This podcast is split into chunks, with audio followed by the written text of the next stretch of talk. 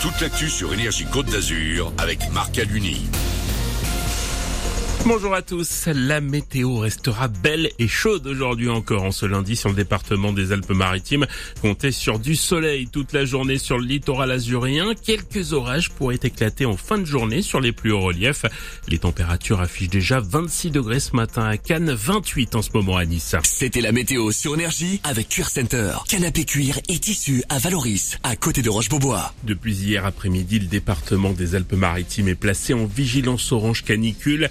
Les températures dépasseront les 32 degrés sur le littoral. Elles grimperont jusqu'à 35 sur les premières collines. Pas question de respirer mieux la nuit puisque le thermomètre ne devrait pas redescendre en dessous des 25 degrés entre Théoul-sur-Mer et Menton. L'épisode de canicule devrait se prolonger au moins jusqu'à mercredi. Face à ces fortes chaleurs, il est conseillé de ne pas faire d'activité intense aux heures les plus chaudes de la journée, pas de sport ou de travaux en plein soleil. Il est également recommandé de boire régulièrement de l'eau. Plusieurs villes des Alpes-Maritimes mobilisent leur centre d'action sociale pour aider les plus fragiles.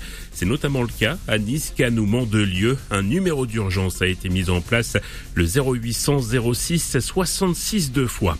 Cette météo complique le travail des pompiers près de Bordeaux. Les deux feux de forêt déclenchés la semaine dernière sont toujours actifs.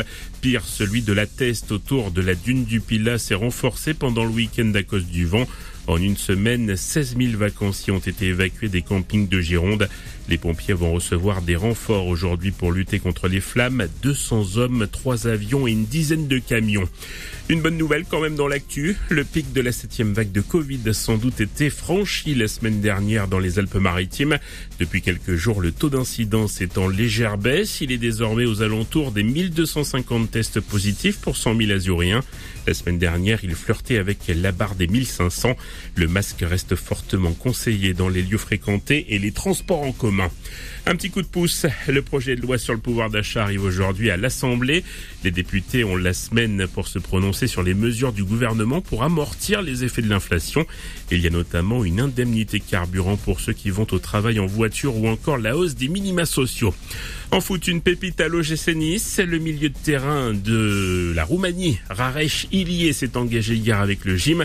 Âgé de 19 ans, cet international espoir dans son pays arrive en provenance du Rapid Bucarest. Il rejoindra prochainement ses nouveaux coéquipiers en stage au Portugal. Ce week-end, les Aiglons ont été battus par Benfica et Fulham.